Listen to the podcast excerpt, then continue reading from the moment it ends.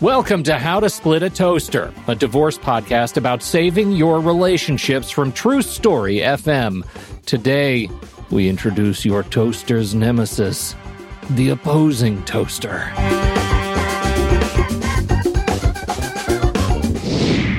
Welcome to the show, everyone. I'm Seth Nelson. As always, I'm here with my good friend Pete Wright. Today on the show, we're taking a look at the machine that is humming along behind the scenes of your divorce.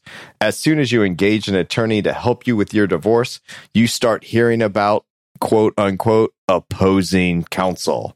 Who is it? What does it mean? And will your attorney get in a fight with them like you see in the movies? Today, we put those stories at rest with our guest and my frequent opposing counsel, Michael Lundy of Older and Lundy. He is here today from the great state of Florida in my hometown of Tampa. Michael, welcome to the toaster, you son of a bitch. That's what I want. Off to a great start already. I like it. Yeah.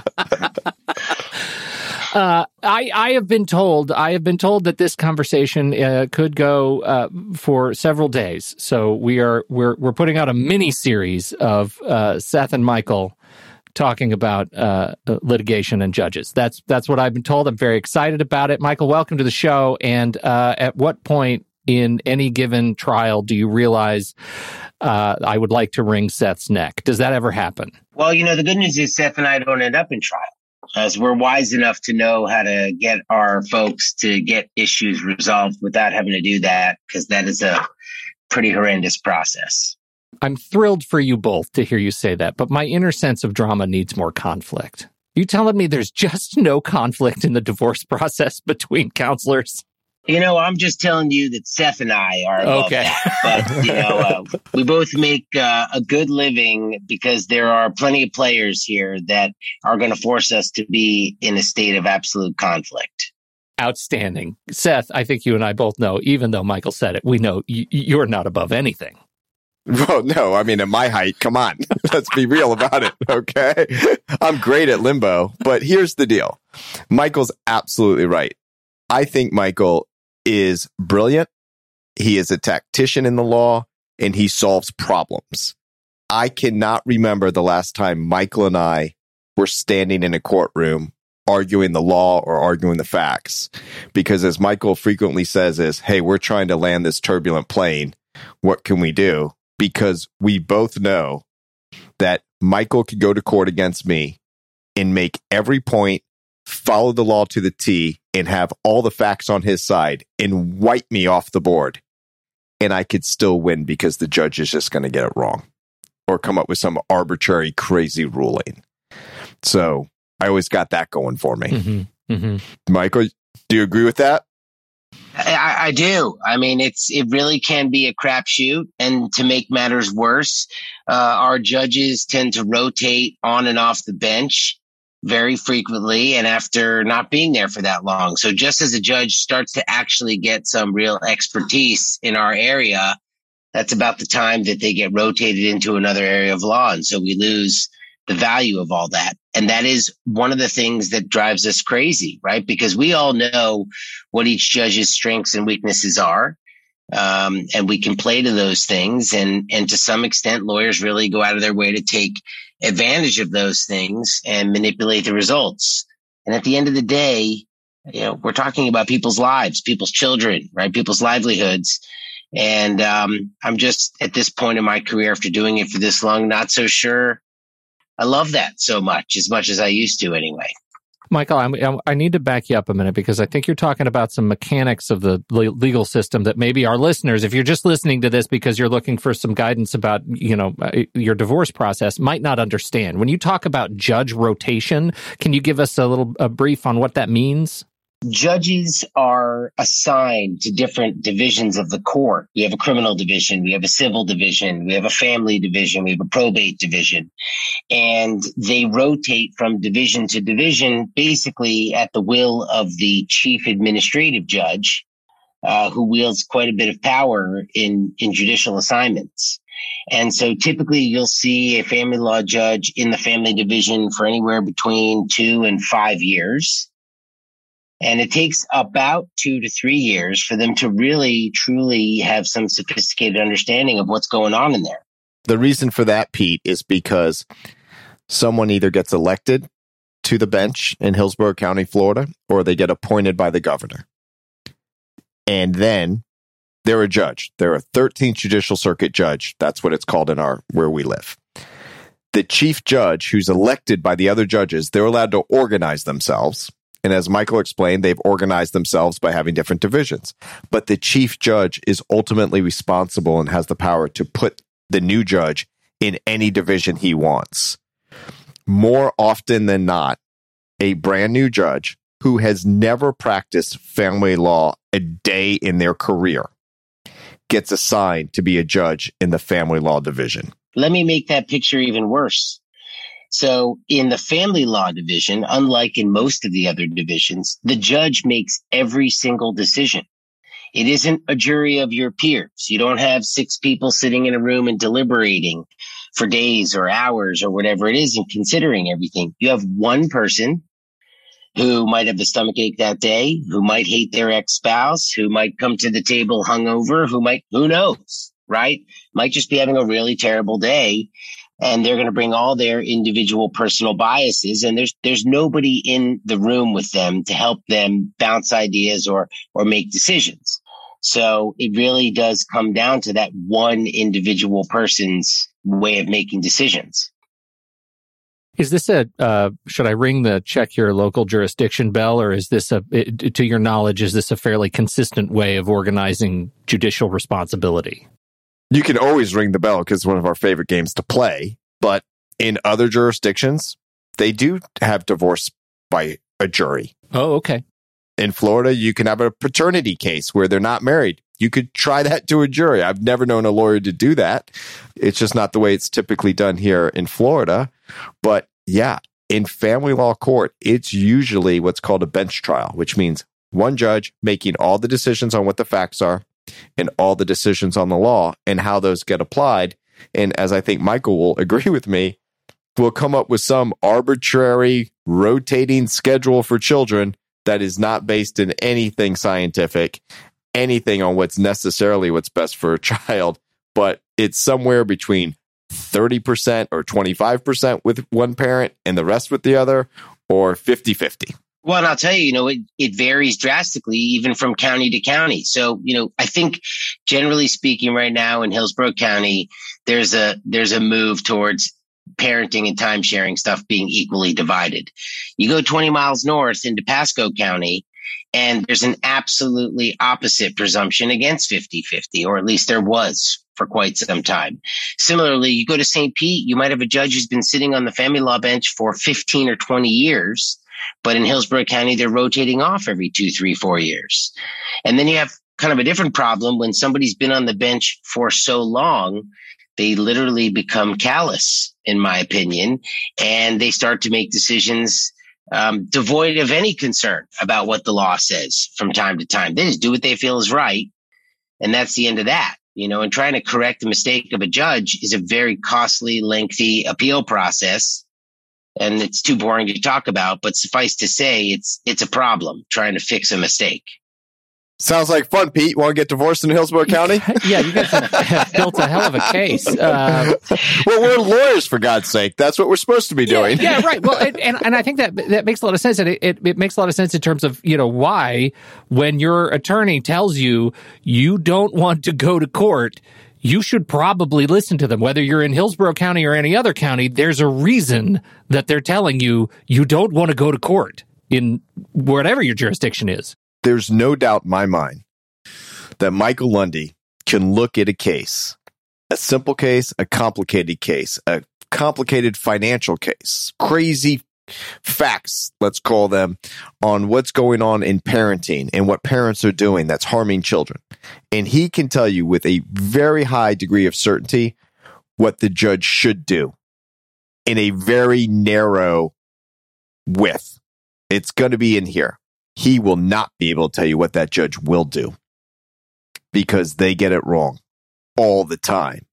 And I've had it cases where both lawyers walk out and be like, yep, got it wrong. Both lawyers agree. The other thing that, you know, now that I'm getting older and more philosophical about this, that just strikes me as absurd is, you know, our court system was originally set up to apply rules so people didn't commit crimes or steal property or trespass on each other's real estate. And now we've superimposed this court system, this civil litigation and criminal litigation system onto families. And the central premise behind our system is that people are adversarial to each other. So imagine on day one, you have a mom and a dad, and we're going to set them up as adversaries. Our system demands an adversarial process. And now mom and dad are adversaries against one another, and they hire lawyers to advocate for them, not the children, for them. And they go through an adversarial process to solve a family problem. And, you know, anybody who thinks that that's the most effective way to do this just hasn't been doing this long enough. I wonder on that point specifically if the if it's a self-perpetuating cycle.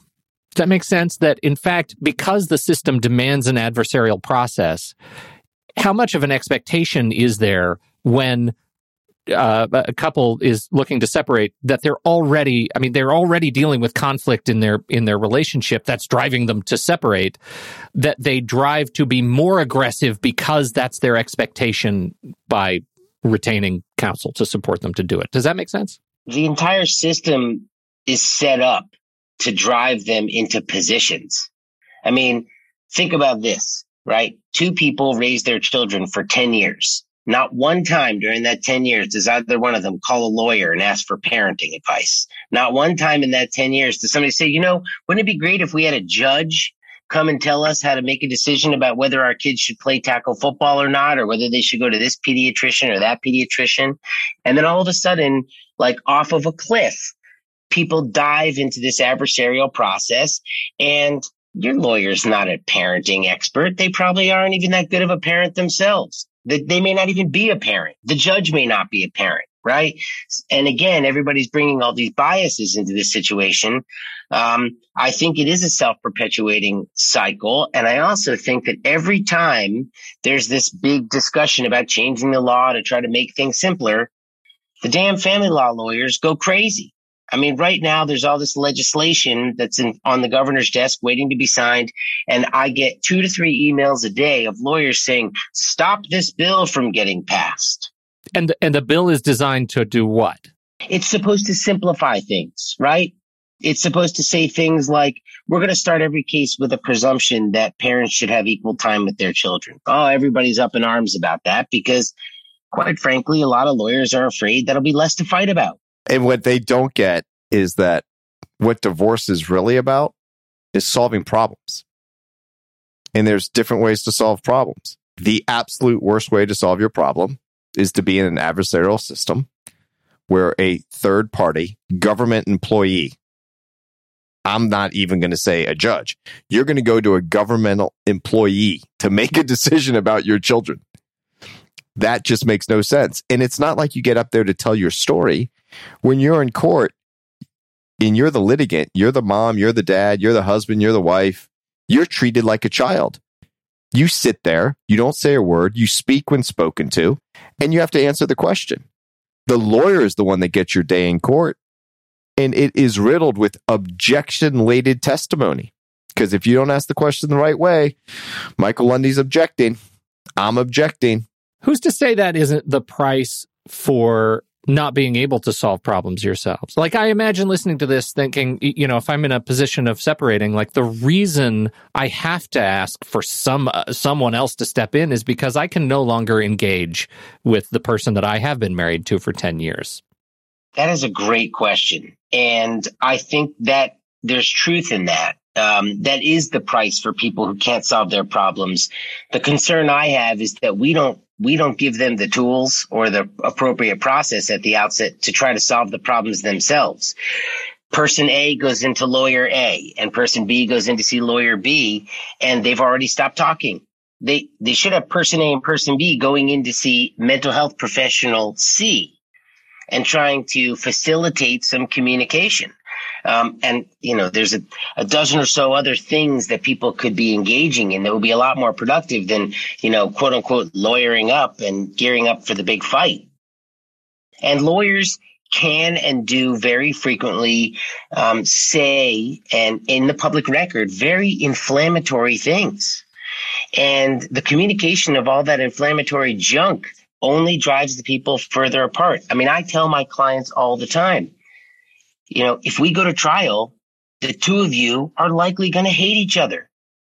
And how do you think your child is going to feel about having two parents that can't sit in the same room together when that child gets married or has some other important life event? And to add to that, though, Pete, when I say that to my client, I have that same discussion. I'll say, and when Michael Lundy and I walk out of that courtroom where we've been just battling it out, tearing you guys apart, we're still going to be friends we're going to go have a beer together. We're going to have a go nice, a really nice bottle of wine that, frankly, you guys paid for. It makes no sense. So, what the pleasure of working with Michael when he's opposing counsel, and I do that in quotes, is we call each other and say, How, to use Michael's words, do we land this turbulent plane? What are the problems? What are the solutions? What are some things we can do along the way to make our clients, respective clients, a little more comfortable with the ultimate outcome. It doesn't go from zero to 60 and you're done. Sometimes your client might have to prove themselves a little bit. And sometimes another client that wants the proof is going to have to say, okay, maybe I don't get everything I want, but this is close enough. Let's start working these problems. What are better ways to communicate? Can we do something what we typically don't do is maybe give someone the benefit of the doubt? and not the other way? Pete, I'll give you an anecdote from this week. Yeah. Okay. Okay. Two parents, they're divorced. They hate each other. They hate each other because they went to trial in their original case. Last week, the eight year old child of these parents filmed on a cell phone her 12 year old sister sucking on my, our client's new spouse's dildo. Okay. What? Instead of picking, all right, now you wish you're on video so we could all see your face. Now, this is not that crazy in our world. I mean, it's what should happen? Well, parent A should pick up the phone and call parent B and say, Hey, I found this terrible stuff on our child's cell phone. What are we going to do about this? But what does she do? She doesn't say a word. She weaponizes this issue. She files an emergency motion. My client's time sharing, our client's time sharing is suspended temporarily because the judge is inflamed by all this stuff that her lawyer puts into a motion. But it turns out she only tells half the story in the motion. Of course, we think we're doing a great job for our client because we uncover the other half of the story. We go in, we tell the judge, and the judge is furious with her. A, because she misled him and it caused a problem for my client's time sharing. And B, because he's looking at these two people going, for God's sakes, you have two children misbehaving. Talk to each other, parent your children. What in the world do you want me to do about this problem? Right? Right. And this is, this is all too common. Something horrible happens and two people need to have the tools to pick up the phone and talk to each other and solve the problem. And instead, our system is designed to make them be adversarial about these things and to think of these things as ammunition. It seems to me like there's a point at which there's like a, a stage gate where incentives change, right? Where suddenly you go as as a counselor for these people, right? As as legal support, you have to change gears from this person who is rational and wants to see these these two people talk to one another and figure out how to solve problems to okay if you're going to fight about this, I'm going to have to be the kind of attorney that weaponizes information in these in in these briefs. Like I I there is because the system is adversarial in such a way that it is that if we're going to go down this road, we have to change gears because we're incented differently. We're incented to win, for lack of a better, you know, phrase in this case. Is is is that a fair assessment of of the kind of because I I feel like the person you're talking about who's who everybody's upset about the attorney who filed that motion is uh, is could you not make the case that they're mounting an able case for their client? Well, you can, but the question is, are they also asking the other questions? Are they going to their client and saying, listen, this is a problem. Have you picked up the phone? What have you done to try to protect your child? There's a problem here. Have they had that conversation? Have they said, is this the full story?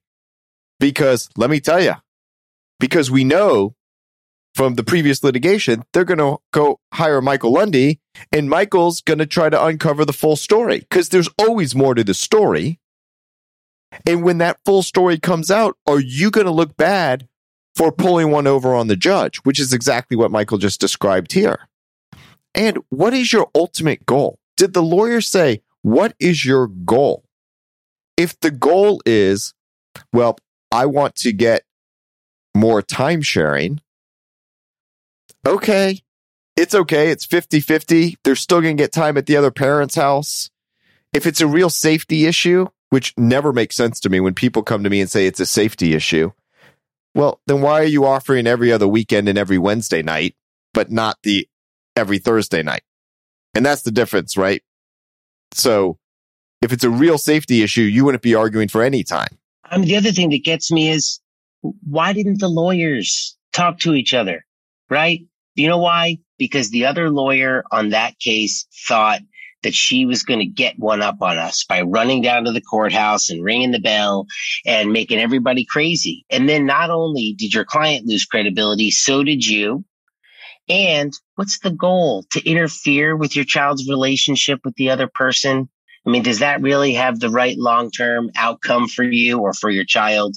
And what, what I think is at the center of a lot of this is people just put their own shit first instead of the child's stuff.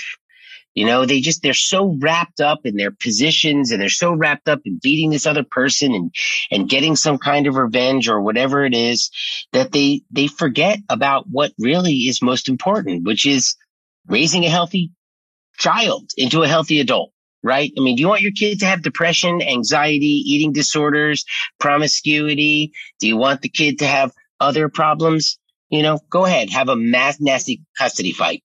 Basically, Michael just said, Do you want your kid to grow up and be like Seth? Like, if you do, go to litigation. if you want to be more like Pete, yeah, stay out of court. Stay out of court. you you guys are both uh, you know seasoned uh, attorneys. Uh, when how long does it take you uh, in, your practice to wake up and realize it's so like you can be a little bit more level headed about this because it seems like you're you might be anomalous in the practice that there are other attorneys out there who are not so level headed who might encourage the adversarial uh, approach to to divorce. My opinion on this is that um, if you really are a business person about what we do, and and both Seth and I are, you realize that in the long run, your business will thrive by being honest and treating people with respect and being rational in how you make decisions and counsel your clients. When you're not a business person and you think that you have to squeeze the last drop of juice out of every single piece of fruit that comes through your door, you will in the short run make more money on some cases. But what you will do is engender a lot of negative feeling out there amongst your clients who will end up being very disappointed because you set expectations unrealistically at the outset. You're going to have an upset client at the end of the case and amongst judges and other lawyers. The judges and other lawyers know who the lunatics are. It's not a secret. Judges talk about lawyers more than lawyers talk about judges. Wow. I'm convinced of that because they see us all coming through every day. They go behind the secured the secured doors with their little fobs, right? They they walk up and down the hall where they all have their chambers and they're in that courtroom by themselves all day with their bailiff. What do you think they do when they go and they've had a bad experience in front of with a lawyer in front of them? they're telling the other judges, watch them. They don't trust them.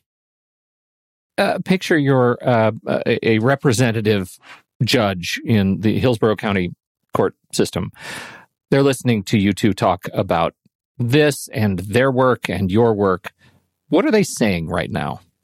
Oh, I mean, I've watched these judges give speeches the first time they get in front of parties that's very much in line with uh, with what we're talking about right now. I mean, I, I had a case where I represented African American gentleman. The other side was an African American woman and a judge who I have great respect for, who's been around for a long time. At the first opportunity, sat down and said, do I look like I should be making decisions about your holiday schedule, your life, your child? If you want a man who doesn't know you, doesn't look like you, doesn't know your child, doesn't know anything about your lives to make these decisions, come on in. I'll do it but do not expect to be pleased with the result. I think genuinely the judges want to do quote unquote the right thing. I think ultimately, as Michael said earlier, they're longer on the bench. They're just doing what they think is right. They start ignoring the law. Why is that?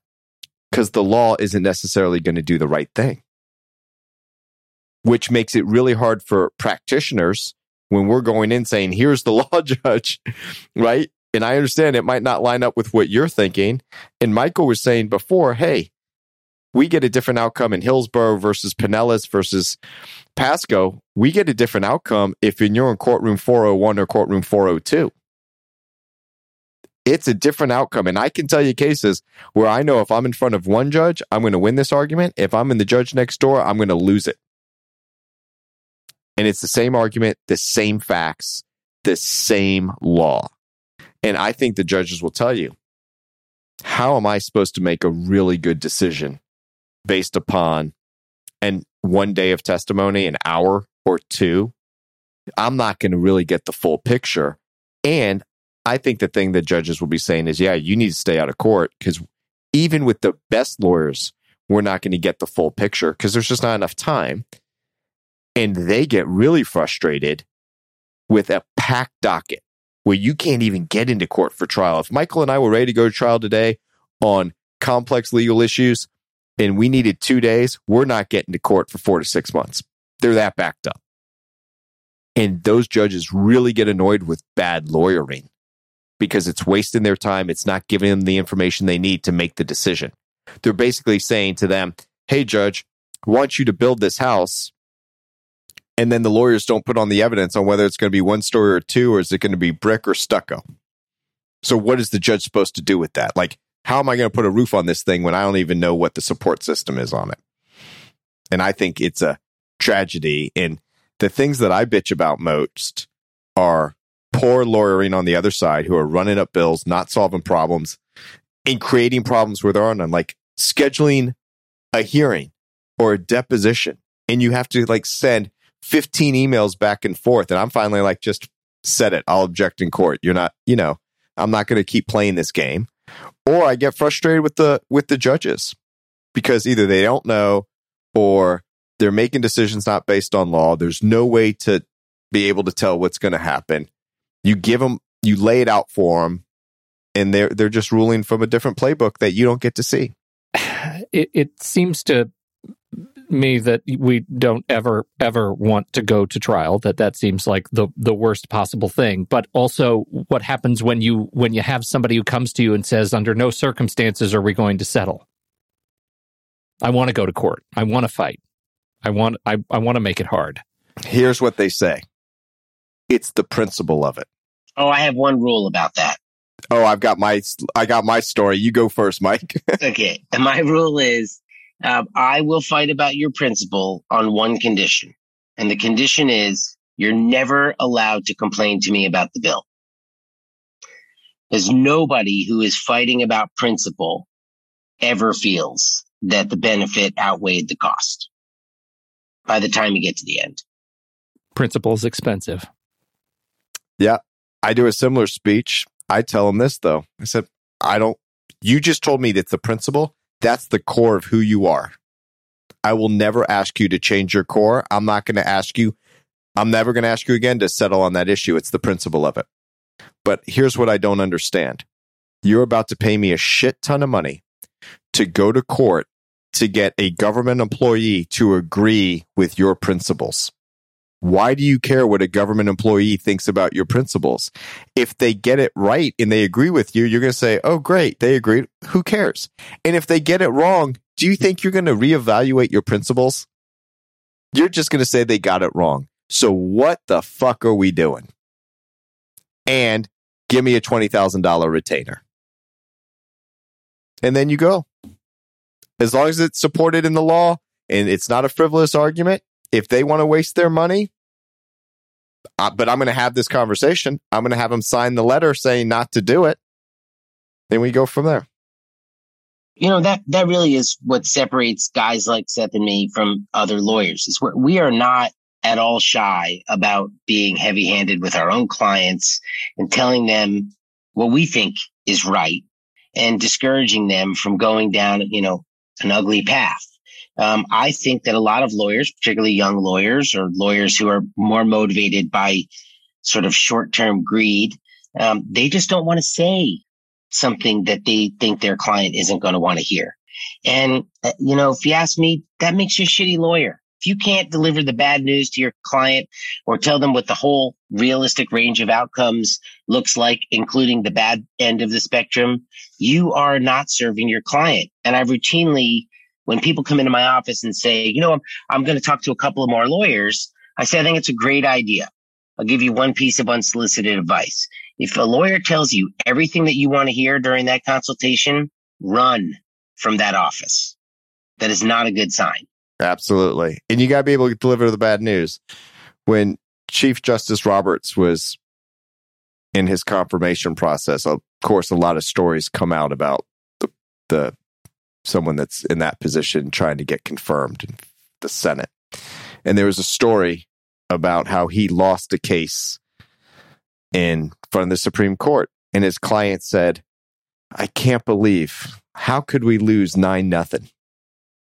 And Roberts said, because there was only nine justices. it was that bad. but he told him on the front end, you know, that we're probably going to lose this one, and here's why. And you have to be able to explain it. And you also have to be able to explain to your clients the process sucks. No one ever goes to build a house and says, oh my God, construction's going to be so much fun. Right. And I tell them at the front end, I cannot control this process. I'll do the best I can. I don't know who's on the other side. And what clients don't understand is when I look at a case get filed they come to me and say, I've just been served, or hey, they come to me and my my wife or spouse has hired Michael Lundy. What do you think? I said, that's the best news I've gotten all day. And they'll say, well, why? I heard he's really tough in court. I said, he is. They're like, well, why is it so good? I said, because he's a good lawyer. And good lawyers are going to solve problems. And I'm telling you, Michael and I are friends. We'll have wine together. We're going to do this afterwards. And that's going to help your case because I can text Michael and say, I need to talk to you. He'll pick up the phone. We can solve the problems. You've got to be willing to meet, meet halfway. We got to be able to figure this out. And Michael and I have seen every type of case there's ever been. They're all just repeats with different personalities and different crazy stories. But it's all problem solving. And we got a lawyer on the other side that can do it. And ultimately, if we can't get our clients there, Michael and I are going to tell each other, all right, Mike, let's go tee it up do your thing, I'll do mine. And, you know, we'll throw it to this judge who's been on the bench for 18 months and just see what happens. The people talk about the salacious moments that occur in a courtroom. You know, you made somebody cry. One, one lady accused me of making her have a miscarriage because of my cross examination. I mean, I have heard it all. Wow. And wow. people talk about, you know, those moments. That's a, a tiny fraction of what we do. The really hard work is done when I'm picking up the phone and having a conversation with Seth at seven o'clock at night because there's something immediate happening and we are figuring out how to calm the situation down. That's the stuff that stresses me out, trying to really solve the problem. And that's where you know, we spend 75, 80, 90% of our, our effort. It's just not the stuff that, you know, people are out there talking about because it's boring to the average person. They want to talk about that time you tore somebody up in a courtroom. which I'm perfectly happy to do when forced, but it's not something that I seek. Right. And no one calls up and tells their friends, you know, it was Saturday over winter break, and I got a hold of my lawyer when he was on vacation. And he got a hold of the other lawyer that they were on vacation. And we worked out this problem. No one says that, even though that's happened. Right? They, and here's the other problem about going to court not at the final trial. There's skirmishes along the way, and the outcome of those skirmishes can just totally derail a case because someone wins and someone loses a skirmish and it emboldens one. Like oh look my lawyer's better. I yeah i'm not going to settle now. I can go to court. I can go to court. No matter how much you tell your client yeah we won that one but let me tell you that's not going to help us in the long run. Yeah i get that problem all the time where you start at a case and somebody who makes all the money says i'm not paying the bills. Right? And then while they're not paying the bills and your client is super stressed out panicking, calling you every day, worried about this, worried about that. The other side says, look, I'll, I'll settle the whole case with you. And they try to leverage all this, you know, this anxiety and try to get a good deal. And my response to that is, I'm not going to do that. When we, when we settle these issues, then we'll talk about settling the whole case.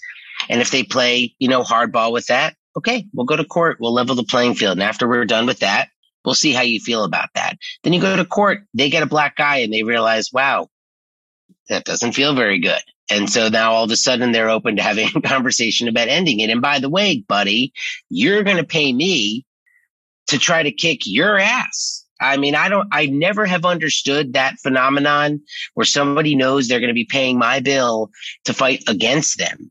Uh, maybe they're testing the waters. Maybe they just don't get it. Maybe their lawyer's doing a terrible job of telling them what's going to happen. But you know, that's that's very typical. So when you're listening this, Pete, and you're interviewing lawyers, that's part. I mean, we had a whole podcast on what you should be asking a lawyer on the front end, right? Yeah, right, right. Is is how can you improve as a lawyer? How do you practice law? How do you approach these problems? And you got to hear what they have to say. Yeah, I like how you know Michael's point of you know if they tell you just what you want to hear, then run. That's I, I think that's a that's a good starting place. Uh, can we t- can we switch to mechanics a little bit? Uh, uh, because you know we've talked a lot about w- what it's like when it's not going well or how to how to stay out of of court.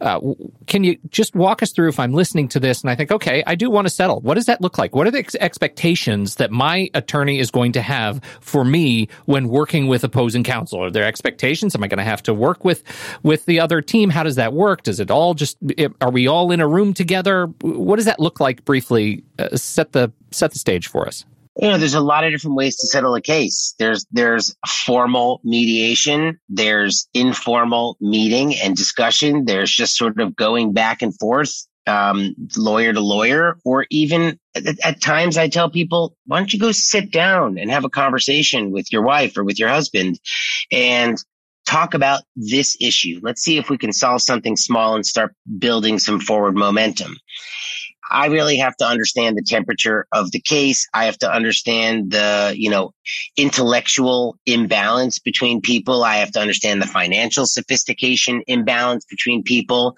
And you're juggling a lot of, you know, nuance to figure out what's the best path forward. Um, but to me, you know, it starts with having enough information and then preparing with your client. Um, once everybody is sort of on equal footing in terms of information and prepared, the lawyers should not have a major dispute between what's the best and what's the worst case scenario on the facts that you have. I mean, we, it's the same six issues over and over and over again in family law. So we all should have a pretty good sense of where it's going. Um, and once the lawyers have a similar perspective on best and worst, people ought to be able to get to the middle and get on with it. And on that front is I start with this. What are your goals? Whether they're broad or specific. It could be, I want to stay in the house. Okay, well, there's a reason for that. What's the underlying reason? Because I want to stay in the house. I'm keeping the house as a position. What's the underlying reason for that position? Well, you know, we can't afford private school. They're in a really great school district. And they're going into middle school. And if we could just hold on to this house through high school, that would be really amazing. Right. Okay. Well, let's talk about that. What is the house worth? What's the debt? What's the mortgage? Let's get these finances. Are there other assets that we can offset? Are we going to agree to maybe keep this house for a while and then sell it when they graduate, then split the money so both parties are at equal risk on the value, right? There's ways to figure that out, but you have to get to the underlying interest and what they're really trying to do, right?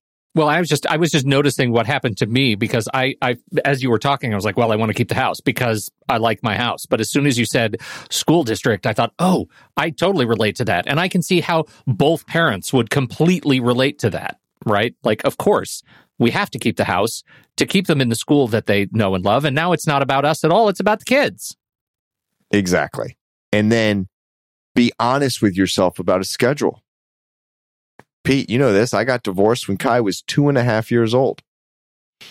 I did not fight for a 50 50 timesharing schedule. I have Kai.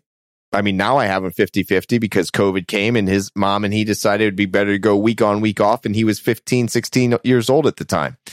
Like it was just easier. It's easier for older kids. But I wasn't going to go to court and argue over 50 50 when I was building a law practice. I knew that at that stage, it was going to be hard enough to be the dad that I wanted to be with 40% of the time. And it was more important for me to be present for the 40% than say 50% and be absent for 10. Yeah. So be honest with yourself on what you can do. I had a case once where the guy's like, no, I'm going to get a nanny the whole time. I'm like, you are an international airline pilot. Why wouldn't the children be with their mother? right? it's just not happening, right? You got to put them back in storage, you know, Yeah, like, right. or, or, you know, it's just so you got to be honest with yourself, right? About what you can do, what you can't do, what's important to you. And then you can start getting traction and let the lawyers help you work the issues and figure out how to do it. There's a million ways to settle the case, like Michael said. We've done them thousands and thousands of cases. Nothing's going to be new. But getting to where you're talking to each other, and even if it has to go through counsel, Michael and I can pick up the phone and say, okay, hey, what's the breakdown? And what information do you need? Michael, I don't have any of these guys' tax returns. My client has no idea about the finances. Can you get me the documents? Maybe I'll get a forensic that I might think I'll need some help explaining it to them.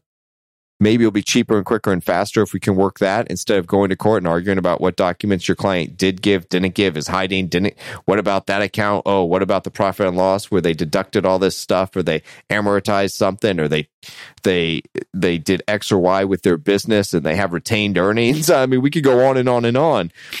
And with someone that doesn't even know, like, hey, I swiped the credit card, I think it gets paid. And a lot of people are in that position because because that's how they've defined their marital roles. So when you're listening to this, you got to talk to the lawyers. Like, who's a good lawyer on their side? Who can you work with? And I've done this more than once. I've had people call me, and, and much like with Michael, they say they're interviewing other lawyers. I'll tell them, I believe very, very strongly about the attorney client relationship. If you're willing to share, who are you talking to? And I'll give you my unsolicited advice on those lawyers. And I'm telling you now, for every single lawyer I tell you is bad, I'll give you the name of a good lawyer that you should go talk to. And I do. Really? Because I think there's a lot more bad lawyers than good lawyers. So I don't know Yeah. how you can, you can make Yeah. good on that. yeah, Promise, but- because when they get to three, I stop, Michael. That's the end. The end of the list. Yeah, exactly. I mean, there's a handful, right? We only have a handful of people Michael and I would refer cases to in town. You know, Yeah. it's just for this reason. Yeah, yeah. So, Uh, and I, I know we've talked about this before, but in in your estimation, you compare the length of time it takes you to get a a solid uh, non-trial s- divorce compared to going to trial and having the the courts decide your divorce. But How long is it going to take me on average? Is there an average? On average, I tell people they're looking at a six to 18 month process. Obviously, there are outlier situations. I have cases that settle immediately, and I have cases that have gone on for two or three years. Usually, I see the same players on the other side of those cases that go on and on and on. Lawyers who it takes months to move the ball an inch forward. And, um, and it's a shame. It really is because I, I firmly believe nobody's divorce should take longer than 12 months. I mean, there's some, some exceptions to that because cases can have very complicated issues. But to me, if a case has complicated financial issues, they still should be done with the parenting part of the case inside of a year. There's just no reason to have them in litigation about something like that for that long. I use the exact same time frame, six to 18 months. And the quicker we can exchange information and make sure everyone has the information they need to make decisions, the better. And that's usually financial. I will tell you within the first four weeks of a client being with me, I really try to go over what a parenting plan looks like. They have all the information on parenting. You've been parenting this kid for 10 years. Yeah. What do we need? You know, the percentages. I mean, people are so, I, I hate the discussion about percentages. People are so fixated on 50 50. I'm like, you know, on day one, you come in and I'm not settling for anything less than 50 50. I'm like, really? What do you think the difference is between 50 50 and 54 46? Because I know exactly what it is. It's one day a month because I've had this same inane conversation 500 times. You know, you don't focus on that. What you need to focus on is the quality of your experiences with your children. Your children remember their experiences and their traditions.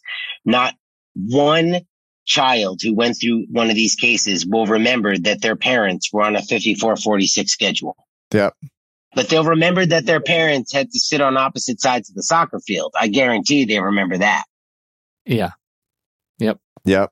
And Pete, you know, Kai's mom and I had a a huge litigation battle.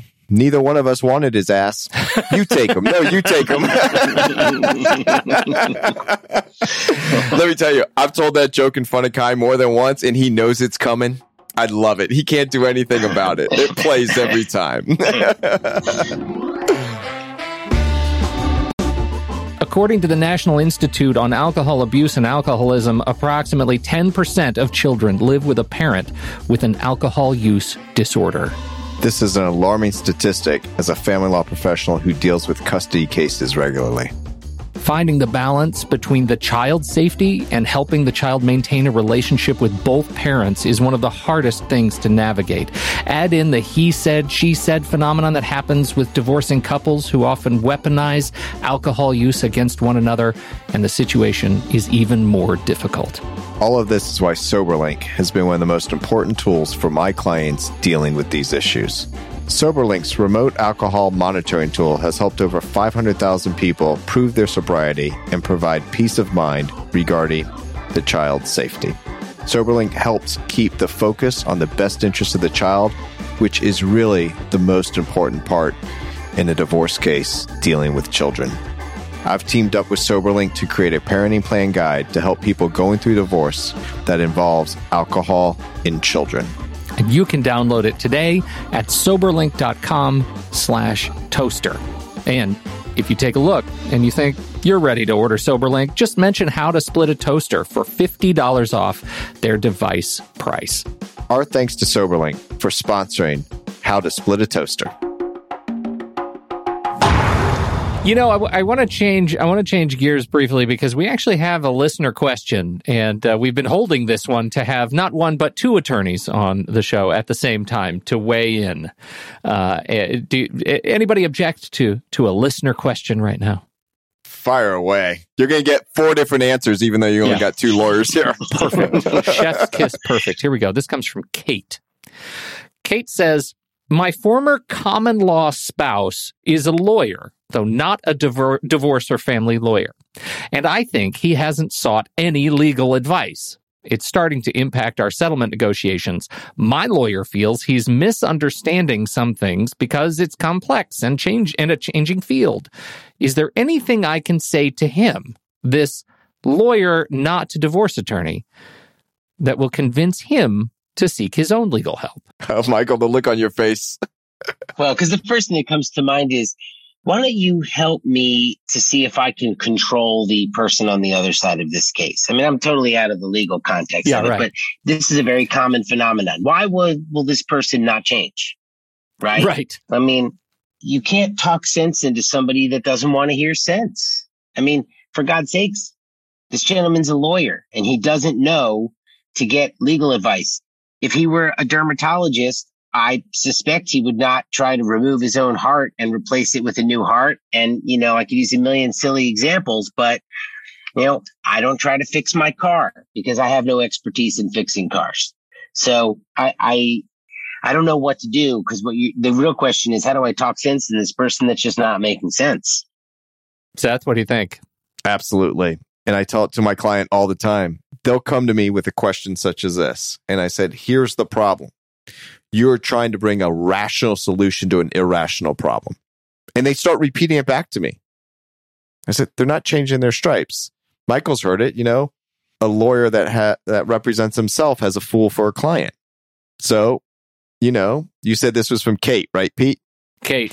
Kate, send him a text. You've heard a lawyer that represents himself as a fool for a client. I think you should get legal counsel because I know you're not a fool. But you got to end with the positive. Yeah, right, right. Right. Maybe that will help. Maybe it's going to inflame him, Kate. I can't promise either way. But the point is, you can't, this zebra's not changing his stripes.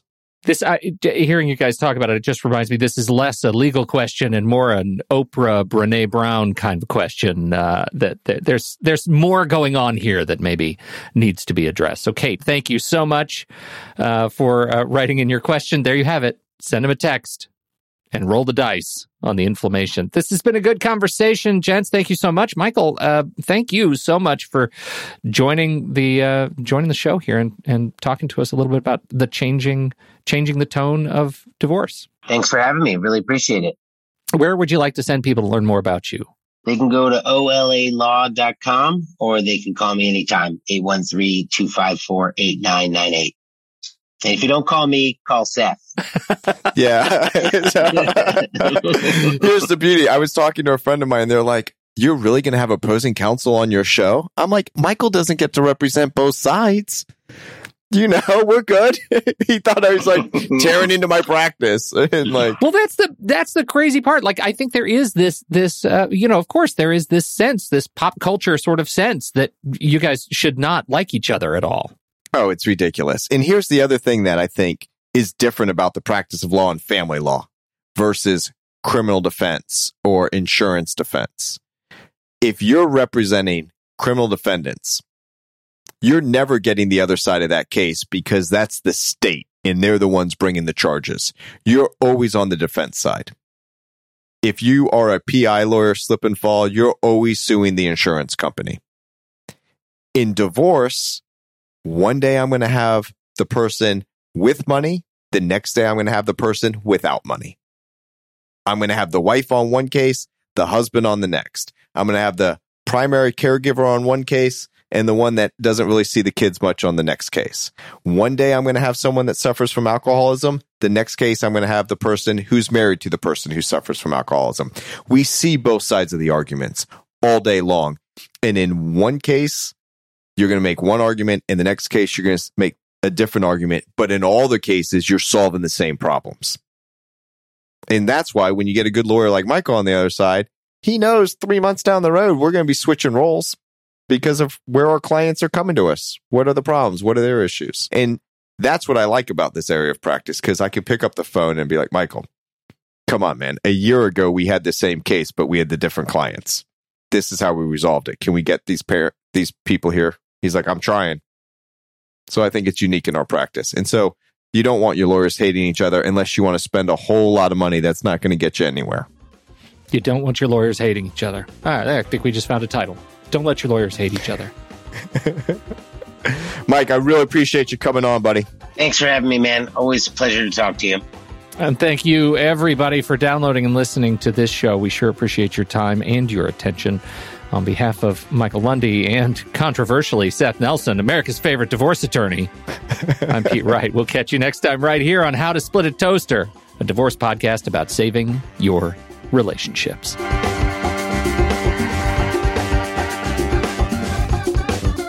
Seth Nelson is an attorney with Nelson Koster Family Law and Mediation, with offices in Tampa, Florida.